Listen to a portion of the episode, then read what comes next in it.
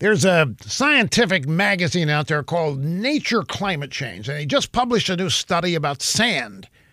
Now, the scientists who conducted this highly scientific, very scholarly study tell us that by the year 2100, almost half of the sandy beaches in the world could be gone. They might be gone. They maybe will be gone.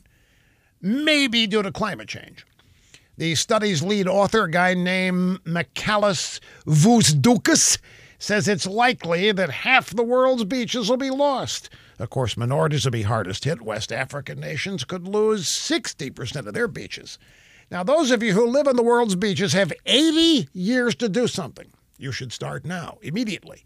While you still can, you, you should begin stockpiling sand. Start putting sand in your storage lockers today. If you start saving your beach sand right this minute, in 80 years, you'll be in great shape. Your beachfront neighbors will have no beach, but you sand savers will still be able to enjoy your beachfront property. You might be lucky. In 80 years, it could turn out that you're part of the 50% of beach owners whose sand will not be affected by climate change. And then you can sell the sand that you've saved for a huge profit. Either way, it's a win win become a sand prepper. There's no downside. And think of the turtles that you could attract to your property if you're the only one that has any sand left.